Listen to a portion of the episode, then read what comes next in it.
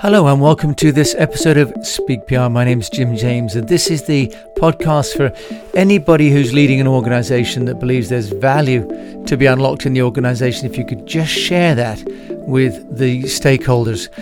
And I do that through a combination of tools and tips and technologies that I know work because I've run my own public relations group for over 25 years.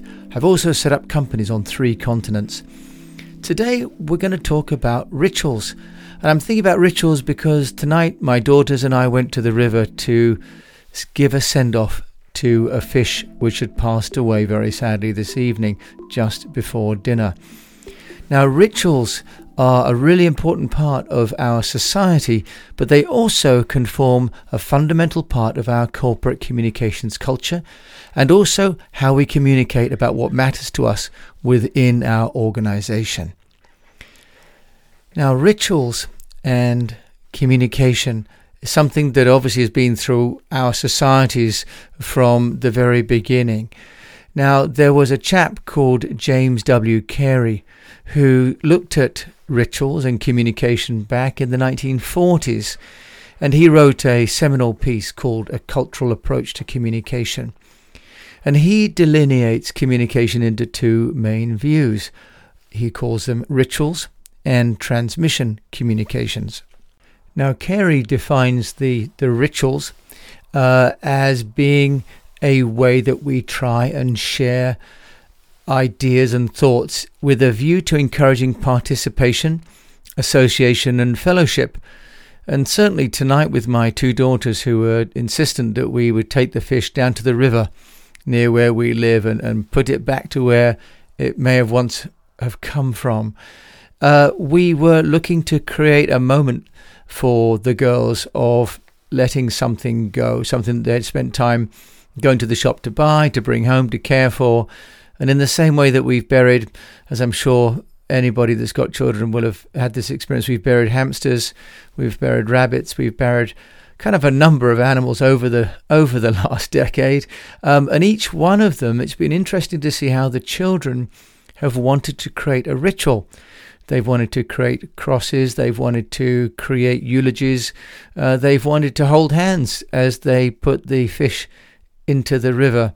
And so, for all of us that have got children and that have experienced this, we see how early there is a desire to create some kind of moment that defines this change that's taking place from, from life to death and the passage of this little tiny platy fish uh, being put back into the local river. So the the ritual that the girls created and have created in the past reminded me really of the need within our organizations to create rituals and how those rituals are not least because of technology but also because of covid and, and lockdown being threatened. The number of times that i've heard people have not been able to attend for example uh, funerals uh, or weddings these are fundamental, fundamental societal rituals that are being denied at the moment. Now, Carey also shared a view of communication which he called the transmission view. And in the transmission view of communication, James W. Carey talks about the dissemination of information as the primary goal. So, in the ritual, there's a desire to create sharing, participation, and association and fellowship. But in the transmission view of communication, it's the active communication which is the primary goal. Now, Carey quotes Marshall McLuhan, who was a Canadian philosopher who lived from 1911 through to uh, December 1980, who was a Canadian but studied uh, philosophy at Cambridge in 1942. And McLuhan is often credited as being, if you like, the originator of modern media studies. He was the person who coined the expression, the medium is the message, and the term global village. And, and he predicted the World Wide Web, but also he started to predict the impact of technology on communication. He wrote an article in 1962 called The Gutenberg Galaxy. And in this piece, he wrote about how communication technology, and at the time he was writing about alphabetic writing and, and the, the, the printing press, the Gutenberg, and the beginnings of electronic media, TV, radio, of course, in those days, he was he was explaining how this was affecting what he called the cognitive organization. So he was actually giving a foresight at the time into the implications for social organizations and societies to the result of new technologies. And I think it's worth, you know, with credit to Wikipedia here, who have um, explained this in in his uh, article he wrote about the new technology extending one or more of our senses to a social world. In other words, taking us out of ourselves as we read to ourselves, we have our individual sense of something. And McLuhan was writing about how the new technologies would create experiences outside of ourselves and that we would experience those with other people and that these new shared experiences would have an impact on our culture. And he draws this parallel to adding a new note um, to a musical vocabulary, and that being able to create a whole new melody. Now, the view then was that if there is a new form of technology, it creates new types of senses and that these new senses can alter our culture because they change how we experience events. They can change how we experience a ritual, for example. But as we know, the new technology has fundamentally changed the way that we have a transmission of information. Where if the primary goal of of communication is the transmission of information, technology transforms that experience entirely. And he was talking about, McLuhan was talking about how some things that before had appeared lucid may appear then opaque because what had been before a private exploration through reading, for example, may have become a collective exploration. And that may make it seem clearer because other people are commenting or sharing. Now, what McLuhan was also saying in this Gutenberg Galaxy paper of 1962 was that the humankind would move from individualism and fragmentation. We can all think about people going off and reading their own books, for example, to a collective identity with a tribal base. So we often give, you know, Seth Godin the uh, the credit for creating this idea of tribes. But McLuhan had already written back in the 60s about the tribal base, and he coined the term of the global village. So James Carey in uh, 1989 wrote a publication called Communication as Culture. And this really uh, built on the McLuhan's uh, assertion um, and views of the impact of technology on communication. And the interesting thing for me is that what we've got in this uh, idea is that there's a, a symbolic production of reality. This idea that we can create reality through rituals and we can create reality through communication. And that what we're trying to do when we are building societies and organizations is that we're creating a sense of belonging. Now, as I watched my two young girls this evening creating a ritual for the passage of a tiny little platyfish, I was amused to read later on that there is an expression by Marshall McLuhan that the one thing of which the fish is unaware of is water.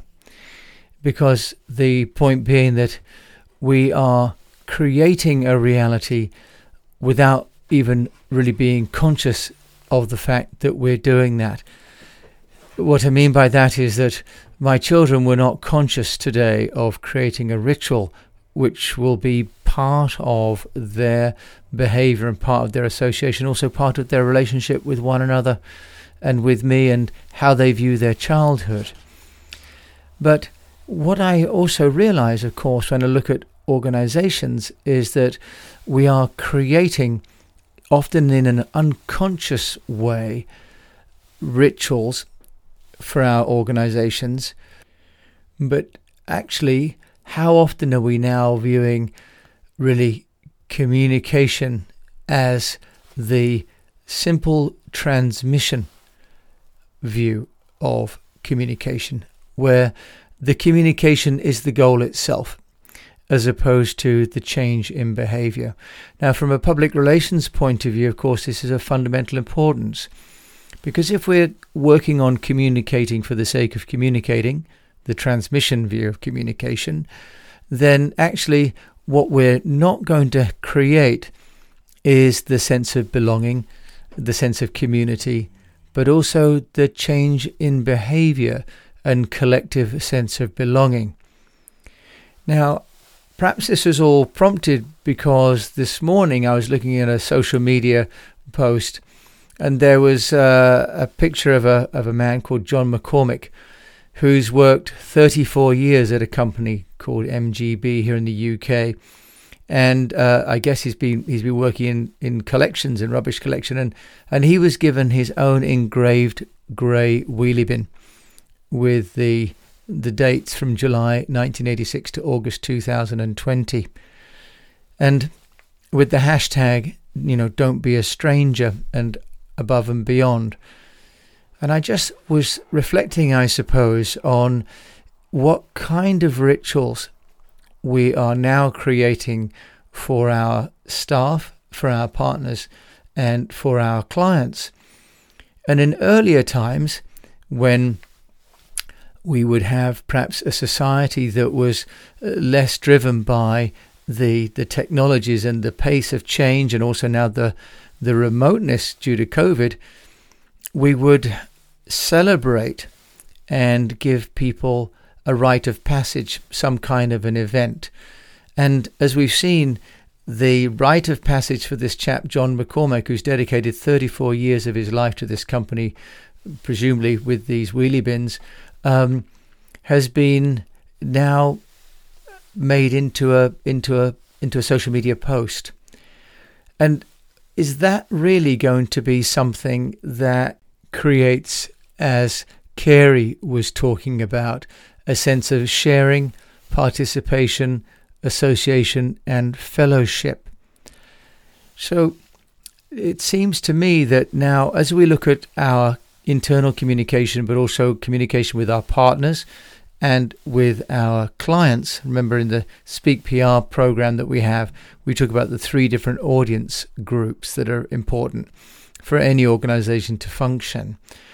In, in the previous days, we would have maybe an annual get together or the award of a prize or a company outing or even just the ritual of ringing a bell if there has been, for example, a sales success.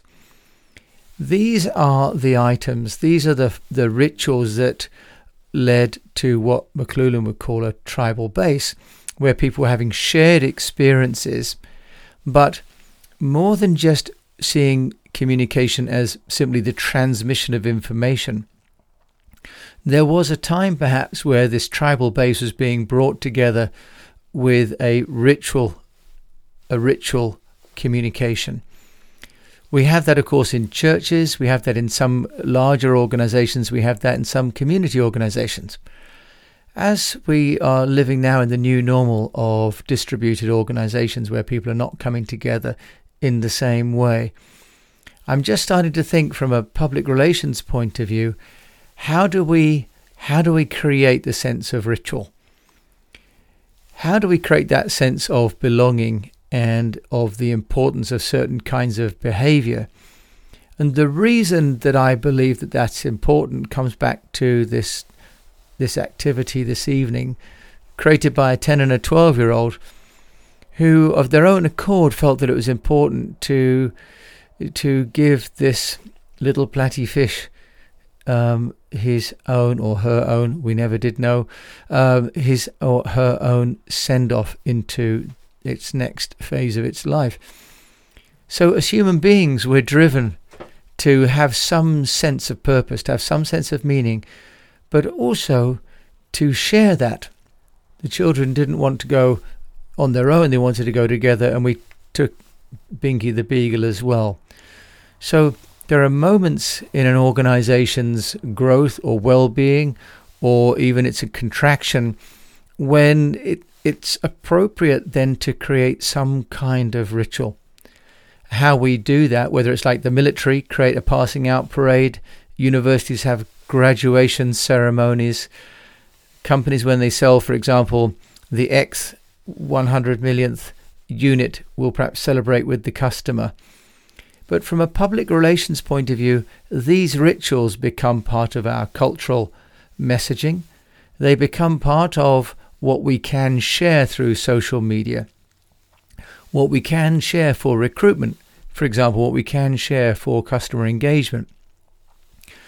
So I'm thinking about this because as we are now looking at uh, our PR and our communications being much more distributed, and by all accounts, the future will have people not coming together in large numbers in one central place, but we'll have lots of clusters, lots of cells, lots of small tribes again in distributed areas. So, how can we look at creating rituals? And then, do we need to start to write those rituals down or to make videos of them and share them using a platform like Loom, for example, or Gather Voices? how can we start to make sure that the tribal element of communication, which is the ritual, how can we ensure that the ritual is codified and understood by everybody so there's a common sense of purpose and a common sense of what's important? Now, the moral of this story this evening is that communication with technology is fundamentally transformed by the technology itself. But the human condition is not. The human condition still means that we are quite often unaware that the technology we're using is impacting our way of communicating, just in the same way that the fish is unaware of the water. The medium that we communicate in and that we communicate with fundamentally affects the message that we can share. So, if we have some consciousness about the role of communication, is it simply to transmit information or is it to create engagement, participation, and collaboration? And I think great communications ultimately will create information alignment, but with the greater goal of organizational alignment, and harmony around those core goals. So, thank you for listening to this episode of Speak PR. My name is Jim James. Please do subscribe, share this podcast with anyone you think that might find it of value, and check out our website, eastwestpr.com, where we have the Speak methodology all written out, including some free downloads of some tools and tips that anybody can use to manage their own public relations. Thank you so much for listening. And until we meet again, I wish you the best of health. I wish you a profitable business and that you keep on building some rituals.